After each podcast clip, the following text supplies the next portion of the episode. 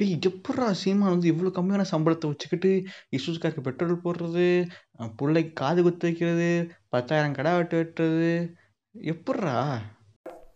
உங்களை பேசுனாங்க என் உறவினர்களை வச்சு, தம்பிக்கு ராஜ்யசபா கொடுப்போம், எக்கனாமிக்கலாக பேக் பண்ணுவோம், ராஜ்யசபாவா ஆமாம் என்ன வேணாலும் செய்வோம் அப்படின்னு. நான் அதில் இது பண்ணலை, பல முறை பேசுனாங்க. ஏன் பிரதமரே ஒரு சீக்கியர் ஒருத்தரை நேரடியாக என்னோட பேச அனுப்புனார். ரொம்ப நேரம் அவர் 1/2 மணி நேரம் பேசினார். என்னென்ன மோடிக்கு சீமானா ரொம்ப இஷ்டம், சீமான் வரணும், அதுக்கு என்ன வேணாலும் செய்யலாம் அப்படியே சொல்லிட்டு இருந்தார். அதையே சொல்லிட்டு இருந்தார். நினச்சேன் நாங்கள் கொத்தா. ஹலோ எல்லாருக்கும் வணக்கம். நான் உங்கள் பேட்ஸி. இன்றைக்கி என்ன பார்க்க போகிறோன்னா எலெக்ஷன் பற்றி பார்க்க போகிறோம். எங்கடா எப்படியும் டிஎம்கே சப்போர்ட் பண்ண போகிற அப்படின்னு கேட்குறீங்களா? ஃபஸ்ட்டு வந்து பாலிடிக்ஸில் மொத்தம் 2 விஷயம் இருக்குது. ஒன்று வந்து இன்க்ளூசிவ் பாலிடிக்ஸ், இன்னொன்று எக்ஸ்க்ளூசிவ் பாலிடிக்ஸ். இன்க்ளூசிவ் பாலிடிக்ஸ்னால் எல்லாருமே உள்ளடக்கினது, யாருமே நீ வெளியே போ, நீ வந்து என் கூட சேராத அந்த மாதிரி எதுவுமே சொல்லாமல் எல்லாருமே இந்த பாலிடிக்ஸ் இந்த எங்கள் கட்சியில் பொறுத்த வரைக்கும் நாங்கள் யாருமே ஒதுக்க மாட்டோம், எல்லாருமே எங்களுக்கு ஒன்று தான், அந்த மாதிரி பார்த்தா இன்க்ளூசிவ் பாலிடிக்ஸ். எக்ஸ்க்ளூசிவ் பாலிடிக்ஸ்னால் இவங்க மட்டும்தான் இங்கே இருக்கணும், இவங்க மட்டும்தான் இங்கே ஆளணும், அந்த மாதிரி சொல்கிறது தான் எக்ஸ்க்ளூசிவ் பாலிடிக்ஸ். ஓகேவா? இப்போ திராவிடியன் பாலிடிக்ஸ் வந்து இன்க்ளூசிவ் பாலிடிக்ஸ். ஓகேவா? இன்க்ளூசிவ் பாலிடிக்ஸ் தான் எப்போவுமே வந்து சரியான பாலிடிக்ஸ். எக்ஸ்க்ளூசிவ் பாலிடிக்ஸ் வந்து ஃபாசிசம். என்னடா எக்ஸ்க்ளூசிவ் பாலிடிக்ஸ் எப்படா ஃபாசிசம் ஆகும் அப்படின்னு கேட்டிங்கன்னா, ஹிட்லர் அதான் பண்ணார், ஜூஸை ஒதுக்குனார், அது எக்ஸ்க்ளூசிவ் பாலிடிக்ஸ், அது ஃபாசிசமாக மாறிச்சு. ஓகேவா? முசலானி அதே மாதிரி தான் பண்ணார். அந்த மாதிரி எக்ஸ்க்ளூசிவ் பாலிடிக்ஸ் எடுத்தாலே அது வந்து ஃபாசிசம் தான். இப்போ வந்து உங்களுக்கு நீங்கள் வந்து ஃபஸ்ட்டு எக்ஸ்க்ளூசிவ் பாலிடிக்ஸ் பேசுகிற பார்ட்டிக்கு சப்போர்ட் பண்ணிட்டீங்கனால நீங்கள் வந்து சம்வாட் உங்களுக்கு வந்து ஒன்று அந்த பார்ட்டி வந்து எக்ஸ்க்ளூசிவ் பாலிடிக்ஸ்னே தெரியாமல் இருக்கணும், இல்லை சக மனுஷனா நீங்கள் சேமாக பார்க்கலன்னு அர்த்தம். ஓகேவா? அப்படின்னா கேட்பாங்க, அப்போ இன்க்ளூஷனாக என்ன யாரை வேணால் ஆடலாமாடா அப்படின்னு கேட்பாங்க, தம்பிங்க கேட்பாங்க. அப்போ என்ன வெள்ளைக்காரனே ஆண்டுட்டு போட்டுமே, அது வந்து டிக்டேட்டராக வெள்ளைக்காரன் வந்து நம்ம அவனை நம்ம ஓட் போட அவனுக்கு தேர்ந்தெடுக்கல. ஓகேவா? ஒரு வெள்ளைக்காரன் வந்து இங்கே சிட்டிசன்ஷிப் வாங்கி இங்கேயே நம்ம கூட இருந்து அவங்க எலெக்ஷன் நின்று அவன் ஜெயிக்கட்டும், அவன் ஜெயிச்சா அவன் தான் லீடர். புரியுது அவங்களுக்கு? அவன் இங்கே இருக்கிறவங்க தான் எப்போவுமே வந்து we are citizens of the world, எப்போவுமே அப்படி தான் யோசிக்கணும். ஓகேவா?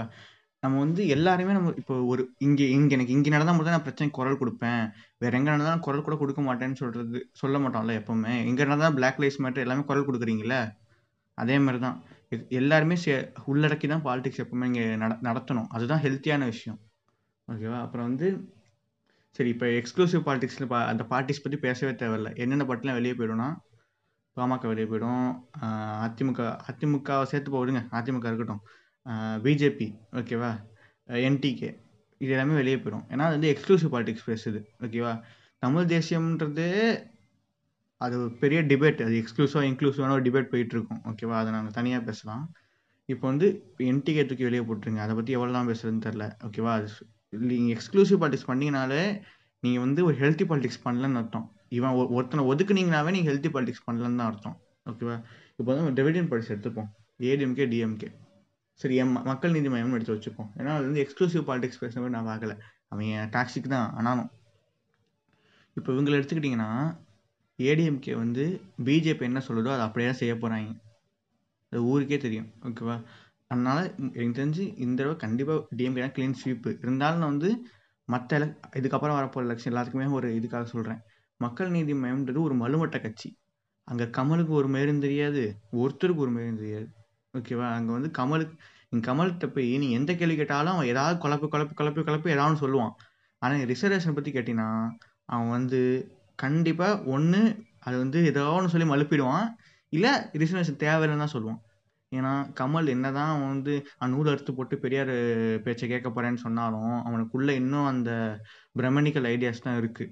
ஓகேவா? அது அப்பப்போ எட்டி பார்த்துக்கிட்டே இருக்குது. அதுதான் முழுசாக அவன் மறைச்சி அவன் எவ்வளோ கிளியராக டெக்னிக்காக அதை மறைச்சி வச்சு அவன் படத்தை ஓட வச்சுருக்கான் தான் அவனோட புத்திசாலித்தனம். தவிர அவனுக்கு வந்து ஒன்று பொலிட்டிக்ஸ் பற்றி அவனுக்கு ஒன்றுமே தெரியாது. ஓகேவா? அது மட்டும் இல்லாமல் political is a dirty game. எப்போவுமே இப்போ பாலிடிக்ஸில் வந்து அதுவும் தமிழ்நாடு பாலிடிக்ஸை பொறுத்த வரைக்கும் அதிகமாக காசு புழங்கும். ஓகேவா? நீங்கள் காசு இல்லாட்டி உங்களால் ஒன்றுமே பண்ண முடியாது, எல்லாமே பிளாக் மணி தான்.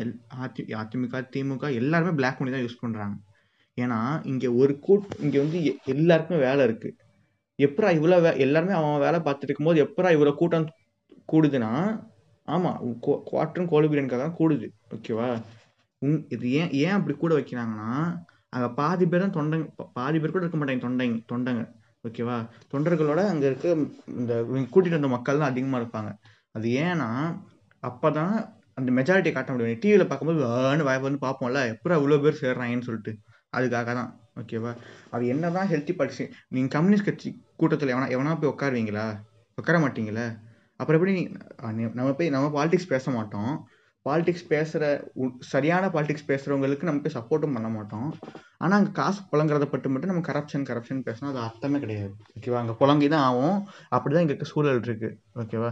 இப்போ வந்து சரி எப்படா எங்கே இருந்தா இது காசு வருதுன்னா, அம்பானி அதானி அந்த மாதிரி பெரிய பெரிய கார்பரேட்ஸ் தான் இதுக்கு காசு தருவாங்க. என்னன்னா இப்போ வந்து டிஎம்கேவும் சரி, அடுத்து டிஎம்கே ஆட்சிக்கு வந்தால் இதான் நடக்க போகுது.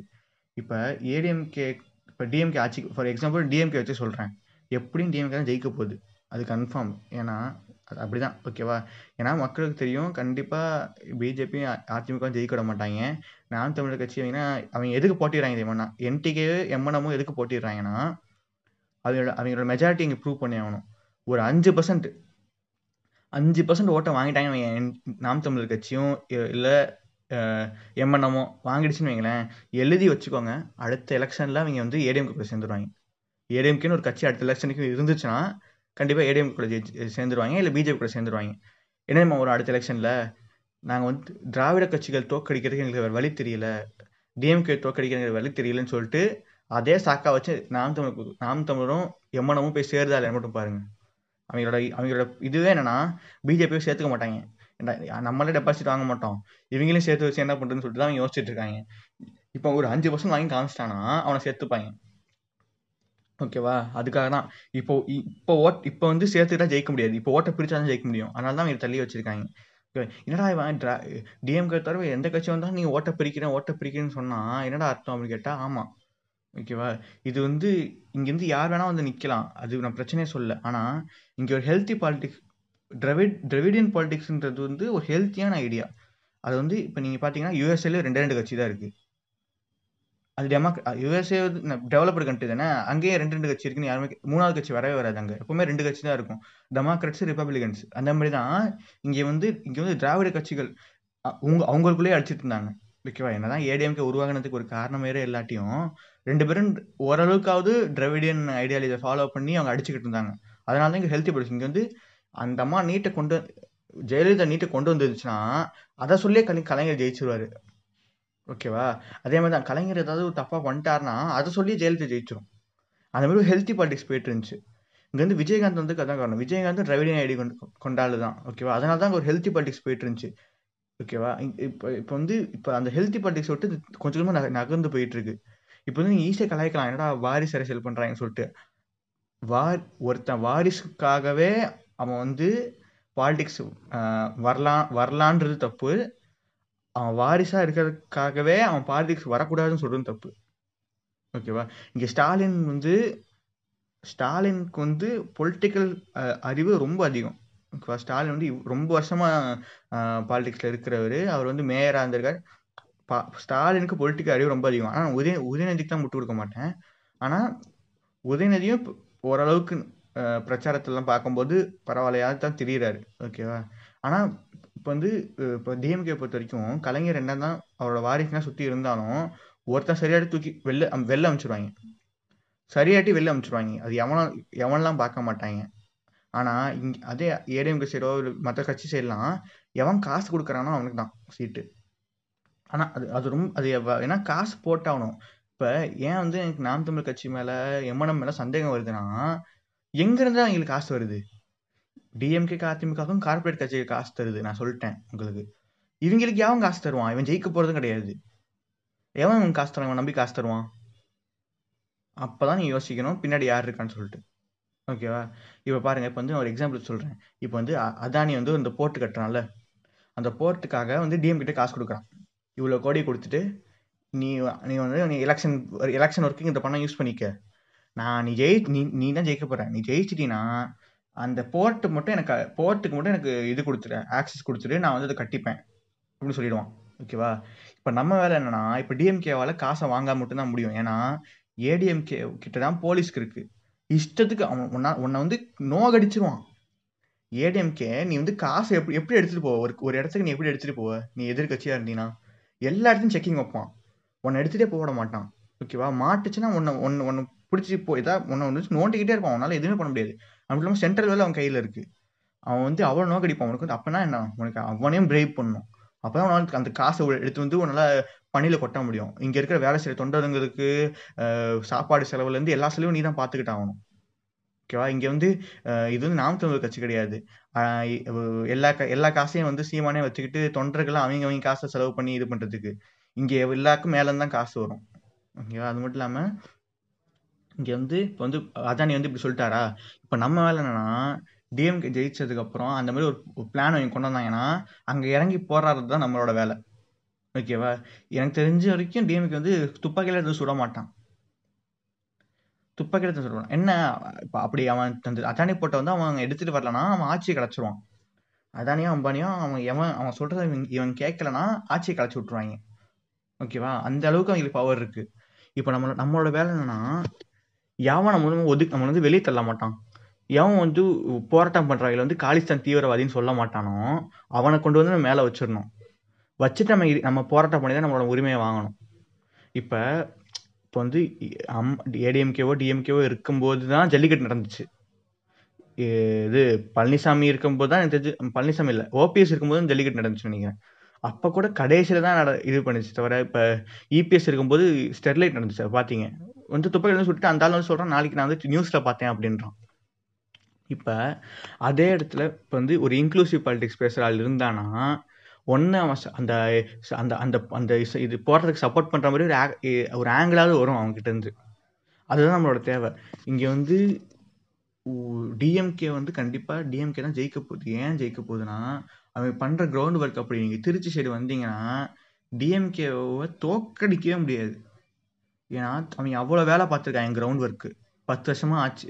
10 வருஷமாக அவங்க ஆட்சியிலே இல்லாத கட்சிக்கு ஏன்டா இவ்வளோ எதிர்ப்பு வருதுன்னு நீங்கள் யோசிச்சாலே அவங்களுக்கு தெரிஞ்சிடும் யாருக்கு ஓட்டு போடணும்னு சொல்லிட்டு. ஓகேவா. அடுத்து அவன் ஊழல் பண்ண தான் போகிறான். டிஎம்கே வந்து காசு அடிக்க தான் போகிறான். ஏன்னா அவன் காசு அடித்தாதான் அடுத்த எலெக்ஷனுக்கு அந்த காசை போட்டு அவனால் திருப்பி ஜெயிக்க முடியும். இங்கே ஊழல் பிரச்சனையே கிடையாது. ஊழல்ன்றது தனி மனித ஊழல்.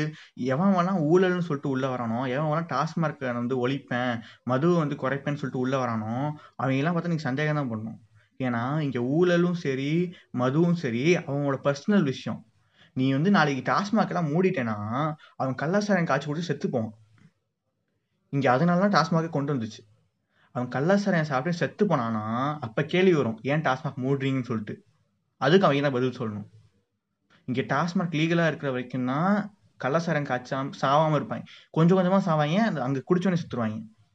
அந்த டிஃப்ரென்ஸ் தான். இங்கே தனி மனித ஒழுக்கம் தான். அவன் குடிக்கக்கூடாதுன்னு நினச்சா மட்டும் தான் அவனால் குடிக்காமல் இருக்க முடியும். நீ என்ன பண்ணாலும் அவன் குடிக்க தான் போகிறான். குடிக்கிறவன். அதேமாதிரி தான் ஊழல் பண்ணுறவன், அவனுக்கு காசு வீட்டில் காசு வேணும்னா அவன் காசு அடிக்க தான் போகிறான். அவனாக தெரிஞ்சுற வரைக்கும் அதை வந்து மாறவே மாறாது. அதனால் அதெல்லாம் வந்து ஒரு பேஸ்லெஸ் அலிகேஷன். இப்போ வந்து நான் வந்து நீ வந்து ஊழலை ஒழிக்க போகிறான்னு எப்படி ஊழல் ஒழிப்ப? ஆனால் ஊழல் எப்படி ஒழிக்க முடியும்? உன்னால் எதுவுமே பண்ண முடியாது. இப்போ என்ன நம்மளோட பவர்னா, இப்போ வந்து அவன் வந்து ஆட்சிக்கு வந்தான்னு வைங்க, டிஎம்கே ஆட்சிக்கு வந்து அவன் ஊழல் பண்ணானா அதுக்கு அடுத்த எலெக்ஷன் இருக்குமா? சரி, நான் ஃபஸ்ட்டு இந்த எலெக்ஷன் சொல்கிறேன். இப்போ வந்து இந்த எலெக்ஷன் நடக்குது, டிஎம்கே ஜெயிச்சிருச்சா, அதிமுக இது வரைக்கும் ஊழல் பண்ணாங்களா 10 வருஷமா எல்லாமே உள்ளே போவாங்க, ஜெயிலுக்கு போவாங்க. அந்த ஊழலுக்கு அந்த இதுக்கு சைன் போட்டான் தெரியுமா ஐஏஎஸ் ஆஃபீஸரு, அவனும் ஜெயிலுக்கு போவான். இப்போ என்ன ஆகுனா, இப்போ இருக்கிற ஐஏஎஸ் ஆஃபீஸர் இருக்கான்ல அவனுக்கு சந்தேகம் வரும், ஐயோ 5 வருஷம்தான் இருக்குது, ஆட்சி மாறிடுச்சுன்னா நமக்கு ஊதான் சங்க ஊதிடுவாங்க, அடுத்த ஆட்சி வந்துச்சுன்னா அப்போ நம்ம என்ன பண்ணணும், சைன் போடாமல் இருக்கணும். ஓகேவா. அந்த பயத்தை தான் கொண்டு வரணும். இங்கே வந்து 5 வருஷத்துக்கு ஒரு வாட்டி ஆட்சி மாற்றம் வரணும். அப்படி ஆட்சி மாற்றம் வராமல் இருக்கணும்னா அந்த ஆட்சியாலாம் வேற லெவலாக இருக்கணும். ஓகேவா. இப்போ ஸ்டாலின் வந்து சூப்பராக ஆண்டுட்டாருன்னு வைங்களேன், அடுத்தது ஆட்சி மாறாது.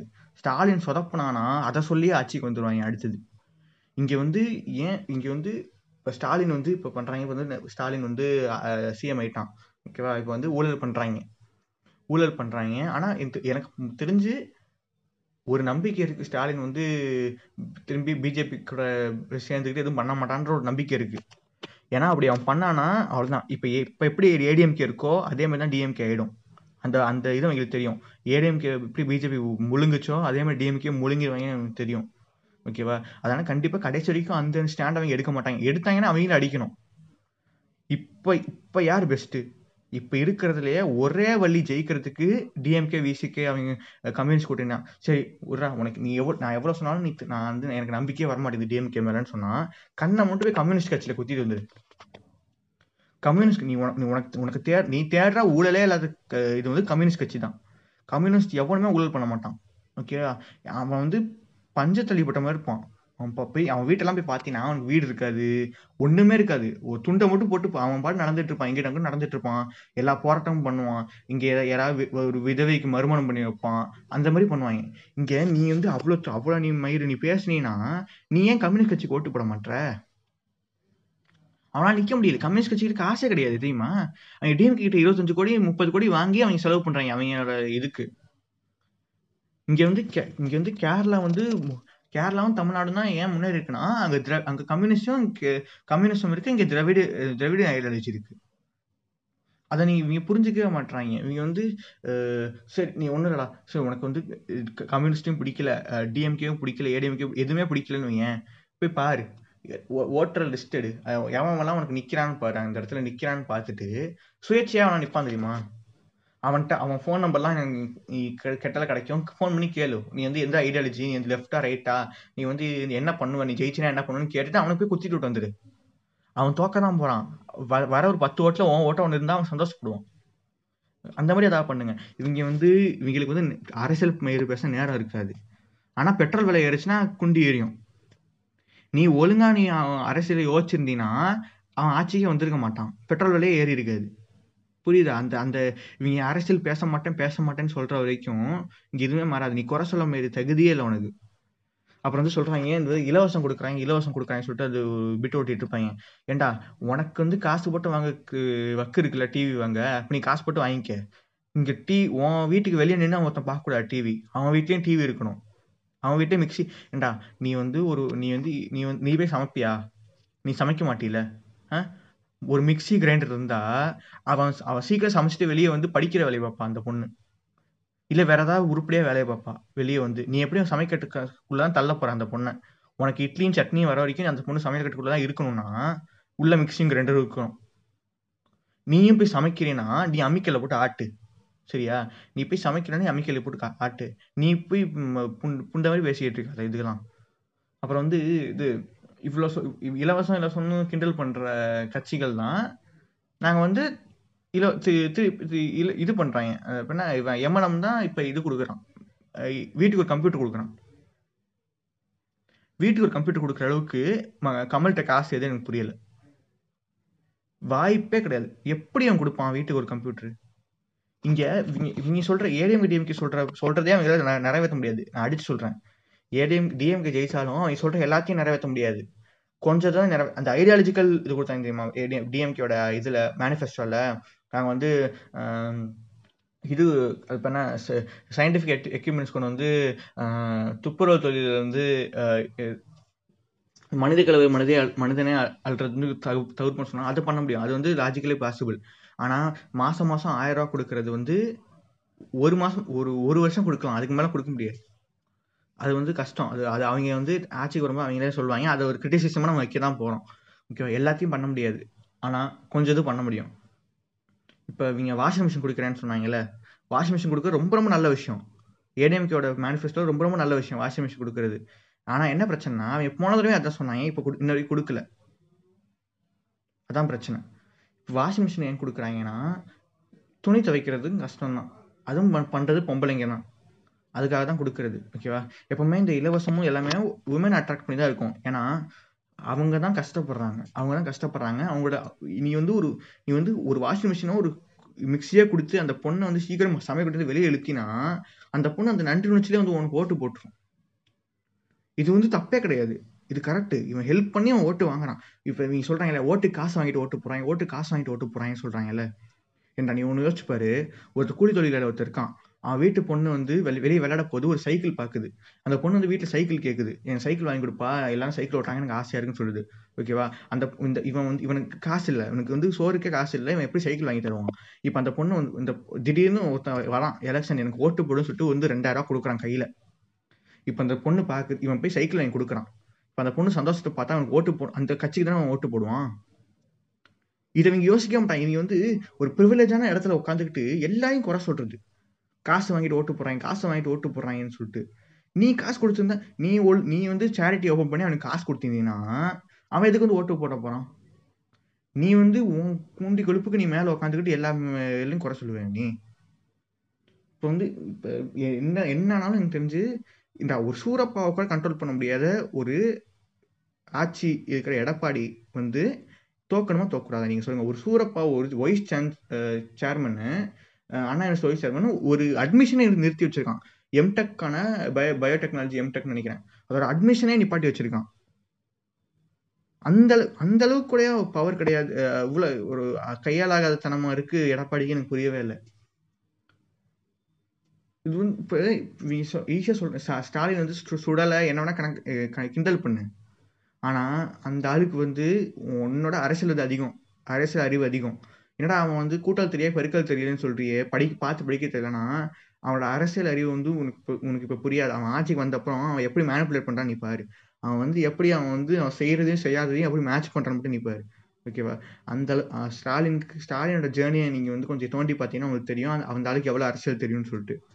ஆனால் இங்கே சைடு இருக்க ஓபிஎஸ்கோ யூபிஎஸ்கோ பொட்டி தான், மணி தான் எங்களுக்கு. அவங்க அடித்த காசுக்கு இப்போ அவங்க வந்து பிஜேபி சப்போர்ட் பண்ணலன்னா அடுத்த நாளே அவங்க வீட்டுக்கு ரைடு வந்துடும். அதுக்காக தான் அவங்க வந்து பிஜேபி சப்போர்ட் பண்ணிட்டு இருக்காங்க. இப்போ டிஎம்கே ஆட்சிக்கு வந்தாலும் அடுத்து ரைடு தான் வரப்போகுது. இப்போ எடப்பாடியும் ஓபிஎஸ் அவங்கலாம் ஒரு என்ன பண்ணுறதே தெரியாமல் முழிச்சிட்டு இருக்காங்க, அந்த மாதிரி நிலைமையில இருக்குது. ஓகேவா, இப்போ வந்து நீ வந்து விசி, இப்போ எனக்கு தெரிஞ்சு ஹெல்த்தி பாலிடிக்ஸ் பேசுகிற டிஎம்கே விசிகே கம்யூனிஸ்ட் கட்சி தான் அடுத்து வந்து எதிர்கட்சி ஆளுங்கட்சியாக மாறிக்கிட்டே இருக்கணும். அப்போ தான் இது வந்து கரெக்டாக இருக்கும். நாம் தமிழ்லாம் தொலைச்சி தூக்கி எறிய ரெண்டு நேரம், ஏன்னா ரொம்ப ரொம்ப ஒஸ்ட்டாக போயிட்டுருக்கு அவங்களோட பேச்சும். சரி, இன்னைக்கு கூட ஒருத்தன் வந்து சானிடரி நாப்கின் பற்றி தப்பாக பேசியிருக்கான். ஆனால் ஏன்டா அப்புறம் என்ன டிஎம்கேல யாரும் தப்பாக பேச மாட்டாங்களா அப்படின்னு கேட்டிங்கன்னா, ஆமாம், ஆர் ஆசா அவர் தப்பாக பேசினார். ஆனால் அதுக்கு எதிர்க்க ஒரு குரல் வந்துச்சா இல்லையா? அந்த கட்சிக்குள்ளேயே எவனும் வந்து முட்டு கொடுக்கலையே, இவன் பேசின கரெக்டாக சொல்லிட்டு முட்டு கொடுக்கலையே அவனு. கட்சிக்குள்ளே வந்து எதிர்த்து வந்துச்சா இல்லை கண்ணிமணிக்கிட்டு இருந்து பதில்? ஆனால் இங்கே சீமான் வந்து ரெண்டு ஆம்பளைக்கு நடுவில் ஒரு பொம்பளை படிச்சிருக்குன்னு சொல்லிட்டு கலாய்ச்சும் போது யாரும் வரல, கட்சியிலேருந்து விமர்சனம் பண்ண யாருமே வரல. கற்பழிப்பேன், உங்கள் அக்கா தங்கச்சி அதே மாதிரி மார்க் இருப்பேன் அப்படின்னு சொல்லும் போதும் யாரும் வரல. ஓகேவா, அதை விமர்சனம் பண்ணாம யாருமே வரல. இப்போ கூட எமோஷனை வச்சு இது பண்ணிகிட்டு இருக்காங்க. நான் வந்து ஒரு பொண்ணை தொட்டால் நான் வந்து வெட்டுவேன் அப்படின்றான் சீமானு. நான் தொட்டால் அவன் உயிரோடு இருக்க மாட்டான், அது தீர்வா? கொஞ்சம் மூளை இருக்கனாலே அது தீர்வாக யோசிப்பானே அவனா? அது எவ்வளோ பேர் கொள்ளுவா அந்த மாதிரி கொண்டுகிட்டே இருந்தா? அது தவிர்க்கிறதுக்கு என்ன நீ பார்க்க மாட்டியா? யாரா அவன்? சரி, இவன்லாம் கிண்டல் பண்ணி நம்ம இவ்வளோ டேமேஜ் பண்ணியும் இவன் வந்து முட்டு கொடுக்குறாங்கன்னா எனக்கு என்ன புரியலை. அவன் என்னதான்டா ஃபெட்டிஷ், சீமான் ஃபெட்டிஷ் என்ன ஃபெட்டிஷ்ன்னு எனக்கு புரியலை இப்போ வரைக்கும். அடுத்து வந்து இப்போ எம்என்எம், எனக்கு தெரிஞ்சு எம்என்எம் டெபாசிட் கூட வாங்க மாட்டாங்க. ஓகேவா, ஏன்னா அந்த கமல் தேவையில்ல, அந்த ஒரு வேட்பாளருமே போதும் அவங்க கட்சியை அழிக்கிறதுக்கு. இப்போ வேற யார் அவ்வளோதான் எனக்கு தெரிஞ்சு. இப்போ வந்து நீங்கள் கேட்கலாம், என்னடா அப்போ டிஎம்கே எதுவுமே தப்பே பண்ணலையான்னு கேட்டால் நிறைய தப்பு டிஎம்கே பண்ண எனக்கு தெரிஞ்சு டிஎம்கே பண்ண முக்கியமான தப்பு என்னென்னா வைகோ விட்டது தான். வைகோட வாயும் பிரச்சனை தான், வைகோ வாயை வச்சு சும்மா இருக்க மாட்டான்.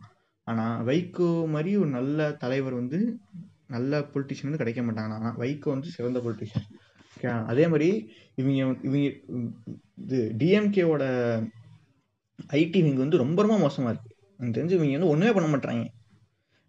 இவங்க நாங்கள் தான் இவங்க ரேஷனலிசம் பேசுகிறவங்க தான் சப்போர்ட் பண்ணிகிட்டு இருக்கு. இவங்களுக்கு இவங்க ஒன்றுமே பண்ண மாட்டாங்க. பிஜேபி அவ்வளோ ஸ்ட்ராங்காக இருக்காங்க ஐடி விங்கில், இவங்க எதுவுமே பண்ண மாட்டாங்க. நிறைய இதெல்லாம் ரொம்ப மாற்ற வேண்டியது இருக்குது. அடுத்த எலெக்ஷனுக்கு திருப்பி டிஎம்கே தான் ஓட்டு போடணும்னா அது கிடையவே கிடையாது. இந்த எலெக்ஷனுக்கு ஒரே வழி தப்பிக்கிறதுக்கு டிஎம்கே தான். அடுத்த எலெக்ஷனில் எனக்கு தெரிஞ்சு டிஎம்கே கூட்டணி நினைக்காங்க தெரியுமா, அவங்களே யாராவது பிரிஞ்சு வந்து அவங்களுக்கு எதிர்க்காகவே நின்று அப்படி பாலிடிக்ஸ் பண்ணால் தான் அது ரொம்ப ஹெல்த்தியாக இருக்கும். இப்போ யோசிச்சு பாருங்கள், ஸ்டாலின் திருமாவளவன் ஓகேவா. ஆளுங்கட்சி எதிர்கட்சி எப்படி இருக்கும் அந்த கவர்மெண்ட். ஸ்டாலினால ஏதாவது தப்பு பண்ணானா ஸ்டாலின் திரும்ப அவனை விடவே மாட்டான். புரியுதா? இப்போ வந்து ஒரு கம்யூனிஸ்ட் கட்சி இருக்கு. கம்யூனிஸ்ட் கட்சி எப்படியாவது போராடி வர முடியாது, தமிழ்நாட்டில் வர முடியாது. ஆனால் எப்படியோ வந்துச்சுன்னு வைங்களேன், ஏதாவது ஒரு நல்ல பொசிஷனுக்கு வந்துருச்சுன்னா ஓரளவுக்கு இந்த இப்போ இருக்கிற இந்த சீமானு அவன் அந்த ஆள் பொசிஷனுக்காவது கம்யூனிஸ்ட் கட்சி வந்துச்சுன்னு வைங்களேன், அப்போ யோசிச்சு பாருங்க எப்படி இருக்குன்னு சொல்லிட்டு. அதை யாருமே இங்கே எடுத்து நீ வந்து சீமானுக்கு ஓட்டு போடுற, ஆனால் நீ கம்யூனிஸ்ட் கட்சிக்கு நீ யோசிச்சு கூட மாட்டேங்கிற. இப்போ உன்னோட உன்னோட அரசியல் புரிதல் எவ்வளோ இருக்கு? சரி இப்போ ஓகே எல்லாரும் விட்டுருங்க. இப்போ என்ன அடுத்து யாருக்கு ஓட்டு இப்போ யாருக்கு ஓட்டு போடணும்? ஒன்றும் இல்லை, ஃபஸ்ட்டு யார் ஜெயிக்கணும். நான் நீ தப்பிக்கணும்னா நீ வந்து நாளைக்கு வந்து இப்போ பெட்ரோல் விலை ஏறி இருக்குல்ல, அதே மாதிரி உனக்கு எதுவுமே உனக்கு பொச்சரிச்சு ஆகாமல் நீ அமைதியாக ஓரளவுக்காக நான் நிம்மதியாக இருக்கணும்னா இங்கே வந்து திருப்பி ஒரு டிவிடன் பார்ட்டியில் வரணும். ஏடிஎம்கே டிவிடன் பார்ட்டியே கிடையாது, ஏடிஎம்கே டிவிடன் பார்ட்டி கிடையாது, ஓகேவா. டிஎம்கே தான் இங்கே டிவிடன் பார்ட்டி, டிஎம்கே தான் அடுத்து வரணும். அப்படி டிஎம்கே வந்து வரதான் அதான் வரப்போகுது. வந்த அப்புறம் என்னென்ன பண்ணுறாங்களோ அதுக்கேற்ற மாதிரி அவங்க அடுத்த எலெக்ஷன் அடி வாங்குவாங்க. சரி இப்போ டிஎம்கே ஆட்சிக்கு வந்து அவனை விமர்சனம் பண்ணக்கூடாதுன்னு கேட்டால் பண்ணும். ஆளுங்கட்சியை தான் விமர்சனம் பண்ணும். எது ஆளுங்கட்சியோ அவங்கள விமர்சனம் பண்ணுற பாலிடிக்ஸ் தான், விமர்சனம் பண்ணுறது தான் பாலிடிக்ஸே. ஆளுங்கட்சியை விமர்சனம் பண்ணுறது தான் பாலிடிக்ஸே.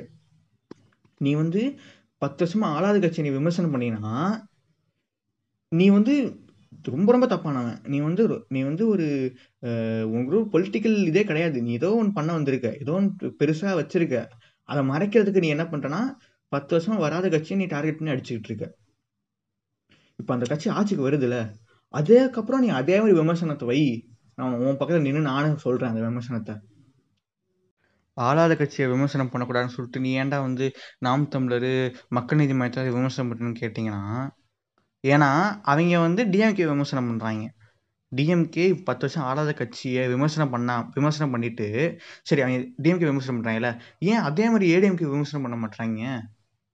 அங்கே தான் சந்தேகம் வருது எனக்கு. என்ன சந்தேகம்னா, இப்போ நாளைக்கு நாம் தமிழோ யாராவது ஜெயிச்சுட்டாங்கன்னா, ஜெயிச்ச அப்புறமும் இப்போ வந்து ஒரு எதிர்கட்சி ஆளுங்கட்சின்னு இருந்துச்சுன்னா 2 பேரும் விமர்சனம் பண்ணிப்பாங்க, அதை நான் ஒத்துக்கிறேன். ஆனால் இது எப்படிமா இருக்குது, இவங்க எல்லாருமே சேர்ந்துட்டு ஒருத்தர் அடிக்கிறது. எம்மனம்ம, நாம் தமிழர், பிஜேபி, ஏடிஎம்கே எல்லாருமே சேர்ந்து ஒருத்தர் அடிக்கிறாங்க. அப்புறம் நமக்கு சந்தேகம் வருது. நம்ம இதை பார்த்தீங்கன்னா இவ்வளோ வருஷமாக யாருமே நாம் தமிழ் விமர்சிச்சிருக்க மாட்டாங்க அதிகமாக.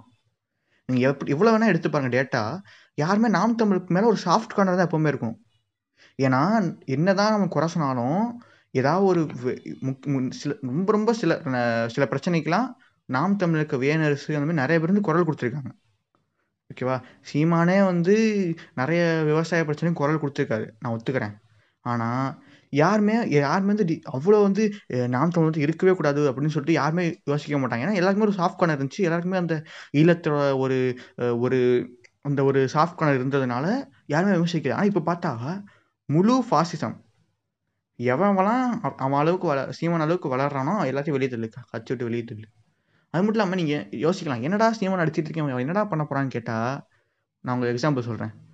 பால் தாக்கரே, உத்தவ் தாக்கரே, அப்புறம் வந்து இப்போ வந்து ராம் தாக்கரே, ராஜ் தாக்கரே, உத்தவ் தாக்கரே, ஓகேவா. இப்போ வந்து தாக்கரே ஃபேமிலி அவங்க எப்படி வந்து ஆட்சிக்கு வந்தாங்கன்னா, மகாராஷ்டிராவோட வந்து சிவசேனா தான் ஆளுது மகாராஷ்டிராவை, ஓகேவா. எப்படி ஆட்சிக்கு வந்தாங்கன்னா 1926 நினைக்கிறேன், டேட் சரியில்லை. அப்போ வந்து மராத்தி ப்ரோ மராத்தி ரைட்டிஸ்ட், அவங்க ரைட் தான், அவங்க ப்ரோ மராத்தி, மராத்தி மொழியை வந்து அழிக்கிறாங்க, ஹிந்தியை வந்து திணிக்கிறாங்க, மராத்தி மொழியை அழிக்கிறாங்கன்னு சொல்லிட்டு தான் அவங்க வந்து ஆட்சிக்கு வந்தாங்க. வந்த அப்புறம் என்ன பண்ணாங்கன்னா இங்கே இருக்கிற அங்கே வாழ்கிற தமிழர்கள் எல்லாருமே அவ்வளோ கஷ்டப்பட்டாங்க, அடித்து வெளியே துரத்துனாங்க லிட்டரலாக. தமிழர்கள்லாம் அடித்து வெளியே துரத்துனாங்க. ஆனால் அவங்களோட நீ போய் கேட்டிங்கன்னா அவங்க சொல்லவே மாட்டாங்க, நாங்கள் மட்டும் தான் ஆளுவோம். இப்போ அப்படியே காப்பி பேஸ்ட்டு நீங்கள் சிவசேனா காப்பி பேஸ்ட், அந்த 1970s இருக்க அந்த சிவசேனாவை காப்பி பேஸ்ட் பண்ணிங்கன்னா அதுதான் இப்போ இருக்க என்டிகே, ஓகேவா. இப்போ என்ன பயமாக இருக்குன்னா, இப்போ சிவசேனா தான் ஆள்றாங்க, எல்லாருக்குமே தெரியும் சிவசேனாக்கும் பிஜேபிக்கும் கனெக்ஷன் இருக்குன்னு சொல்லிட்டு. ஆனாலும் அவங்க இல்லாத மாதிரியே காட்டிட்டு ஒரு காமெடி பண்ணிகிட்டு இருப்பாங்க. இப்போ மகாராஷ்டிரா எந்த நிலைமையில இருக்குன்னு எல்லாருக்குமே தெரியும். கோவிட் கேஸ் கண்ட்ரோல் பண்ண முடியல, இன்னும் எது வெறுமனே இந்த மராத்தின்னு இந்த ஒரு இதை மட்டும் வச்சுக்கிட்டு அவங்க ஆடுற கேம் தான் அது. இப்போ கூட அந்த ராஜ் தாக்கரேவோ எவனோ உத்தவ் தாக்கரோட பையன் நினைக்கிறேன், அவன் வந்து இப்போ கூட அந்த கலவரத்தை தூண்டுற மாதிரி தான் பேசுவானே.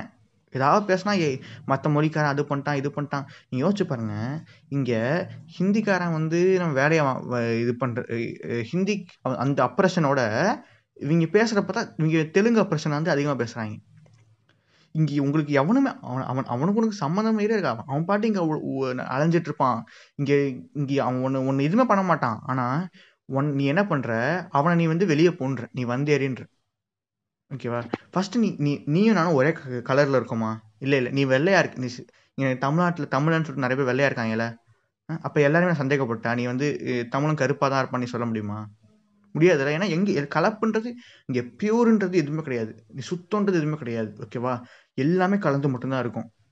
நீ வந்து நீ மனுஷ பையனா நீ வந்து கலந்து தான் இருப்ப. எல்லாமே கலப்பு தான் இருக்கும். பியூர் இங்கே பியூருன்ற ஒரு விஷயமே கிடையாது. நீ எப்படி வந்து பியூரை எதிர்பார்க்க முடியும்? சரி, இவங்க அடிச்சே கடுப்பு. என்னன்னா இவங்க வந்து அந்த உணர்வை வந்து தப்பாக யூஸ் பண்ணுறாங்க பாருங்களேன். இந்த தமிழ் உணர்வுன்றதை வந்து தப்பாக யூஸ் பண்ணுறாங்க. ஃபஸ்ட்டு அது ஒரு பீப்புன்ற தான். ஆனால் அதுவே தப்பாக யூஸ் பண்ணுறாங்க. லாங்குவேஜ்ன்றது எதுனா புரியறதுக்கு தான். ஒரு லாங்குவேஜ் நிற்கணும்னு வையேன், நீ வந்து எதுவுமே பண்ணாமல் இரு, அந்த லாங்குவேஜுக்கு அந்த தன்மை இருக்குது, தமிழுக்கும் தன்மை இருக்குது, அது வந்து நிற்க தான் போகுது. நீ என்ன பண்ணுறன்னா அதை வந்து புனிதப்படுத்தி அதை அழிக்க தான் நீ பிளான் பண்ணிகிட்ருக்க. நீ அது போக்கில் விட்டால் மட்டும்தான் அதெல்லாம் உயிர் வாழ முடியும். அதே மாதிரி தான் கலாச்சாரத்தை வந்து நீ அது மாறிக்கிட்டே இருந்தால் மட்டும்தான் அது உயிர் வாழ முடியும். நீ வந்து மாறவே கூடாது நிப்பாட்டி வச்சுன்னா அது அழிஞ்சிடும். அது இப்போ சான்ஸ்கிரிட் அழிஞ்சதுக்கு அதுதான் காரணம். சான்ஸ்கிரிட் பேசுகிறவன் 20,000 பேர் தான் இந்தியாவிலேயே. யோசிச்சு பாருங்கள். அவன் புனிதப்படுத்தி நீ கற்றுக்கூடாது, அவன் கற்றுக்கூடாது, இவன் கலந்துடக்கூடாது, கலப்பு வந்துடக்கூடாது, அவங்க அப்படி சொல்லி தான் இப்போ சான்ஸ்கிரிட் அழிஞ்சு போச்சு. நீ இப்போ அடுத்து அது தமிழுக்கு பண்ண போகிற. உனக்கு சீமானுக்குங்க ஒன்றுமே இல்லை. சீமானுக்கு ஃபண்டு வந்துக்கிட்டே இருக்குது. ஆனால் அவன் வந்து எல்லாத்தையும் அவன் தள்ளில் போட்டுட்டு மற்ற எல்லாரையும் எக்ஸ்பெக்ட் பண்ணுறான். பிஜேபியில் இருக்கனாச்சும் ஏடிஎம்கே இருக்காச்சு எவனாச்சும் அவனாலும் கொஞ்சம் சேர்த்து வச்சுப்பான், இல்லை ஏதாவது ஒன்று பண்ணி பொழைச்சிப்பான். ஆனால் நாம் தமிழில் இருக்கிறவங்க வந்து ரொம்ப ரொம்ப பாவம். அவங்ககிட்ட காசு மாரி இருக்காது, சொந்த காசை போட்டு வேலை செய்வாங்க, அது எல்லாமே பண்ணி அவங்க அழிஞ்சு போகிறாங்க. பாவமாக இருக்குது. அதை பார்த்தா தான் எனக்கு கொஞ்சம் கஷ்டமாக இருக்குது. சரி, இப்போ என்ன தாண்டா பண்ணலாம் அப்படின்னு கேட்டினா, இப்போ சத்திட்டு போய் மூலையில் உட்காந்து யோசி, அப்போ உனக்கே தெரியும் யாருக்கு ஓட்டு போடலான்னு சொல்லிட்டு. அவனுக்கு கண்ணை மட்டும் ஓட்டை குத்திட்டு வந்து வீட்டில் உட்காந்துரு. நோட்டாக்கெல்லாம் போட்டு வந்து ஸ்டேட்டஸ் மாரி போட்டேன்னு வையேன், அவள் தான் கடிச்சு வச்சுருவேன் வந்து. சரியா, ஒழுங்கு மாரி யாருக்காவது ஓட்டு போட்டு வந்து வீட்டில் உட்காரு. அது கூட உன்னால் பண்ண முடியாதுன்னு என்ன பண்ணுறீங்க? உயிர் வாழ்றேன்னு எனக்கு தெரியல. சரியா, அதனால் அவன் வந்தப்புறம் அவனோட வேலை என்னன்னா, எவன் ஆட்சிக்கு வரானோ அவனை கண்ட மணிக்கு விமர்சிக்கணும். அவன் ஏதாவது தப்பு பண்ணானா அதை வச்சு செய்யணும். அதுக்கும் அவன் பண்ணாத தப்புக்கெல்லாம் செய்யக்கூடாது. அவன் என்னதான் தப்பு பண்ணானா அது கரெக்டாக ஃபேக்ட் செக் பண்ணி அது கரெக்டான ஃபேக்டாக சரி வச்சு செய்கிறா அவனை அப்படின்னு செஞ்சாதான் அவனுக்கு பயம் வரும். ஒரு எக்ஸாம்பிள் சொல்கிறேன். இப்போ ப்ளூ சட்டை மரன் அந்த மாதிரி நான் சில பேர் வந்து கிழிச்ச படம் தான் இங்கே ஓரளவுக்கு நல்ல படம் வருது. இப்போ பூமின்னு ஒரு படம் இன்னொரு படம் பூமி 2ன்னு அவனால் எடுக்கவே முடியாது. அந்தளவுக்கு கிழிச்சிட்டோம்ல. அந்த மாதிரி தான் ஒரு அரசியல்வாதி வந்து இதை தப்பு பண்ணானா அவனை கிழிச்சாதான் அடுத்த தடவை என்னதான் கேம் ஆனாலும் கடைசியில் பவர் நம்ம கீழே தான் இருக்குது. எல்லாரும் ஒரு மணி தான் யோசித்து மாற்றி கொத்திட்டோன்னா அவன் காலி. புரியுதா? அதனால் உங்களோட பேசிக் ரைட்டான ஓட்டை கரெக்டாக யூஸ் பண்ணுங்கள். வேற ஒரு கொஞ்சம் எல்லாத்தையும் ஒதுக்கி வச்சுட்டு ஒரு 2 நிமிஷம் சமத்துவமாக ரேஷ்னலாக யோசித்தாலே போதும், உங்களுக்கு வந்து நல்ல முடிவு வரும். இங்கே யாருமே வந்து நீ வந்து இங்கே யாருமே வந்து சொல்கிறது ஒரு தப்பானவங்க கிடையாது. ஓகேவா, அவங்களோட ஐடியாலஜி ரொம்ப தப்பாக இருக்குது. அதை அவன் மாற்றணும்னாலே குத்தலாம். இப்போ காங்கிரஸோட ஐடியாலஜி ஏன் இவ்வளோ வளைஞ்சு? காங்கிரஸ் ரொம்ப எக்ஸ்ட்ரீமான ஹிந்துத்துவ ஐடியாலஜிலாம் இருந்தவங்க தான். ஆனால் தமிழ்நாட்டில் அது பண்ண முடியாது, அவங்க தெரிஞ்சு போச்சு. அதனால தான் இங்கே ராகுல் காந்தி வந்து புலம்பிட்டு இருக்கான். புரியுதா? அந்தளவுக்கு நம்மளால் வளைக்க முடியும். அந்தளவுக்கு நம்ம வளைச்சி காட்டணும். அந்த சக்தி நம்மக்கிட்ட தான் இருக்குது. நம்ம தான் அதை கரெக்டாக யூஸ் பண்ணி பாலிடிக்ஸ் பேசுவோம். பாலிடிக்ஸ் பேச தான் இங்கே எல்லாமே மாறும். பாலிடிக்ஸ் பேசுவோம். நன்றி.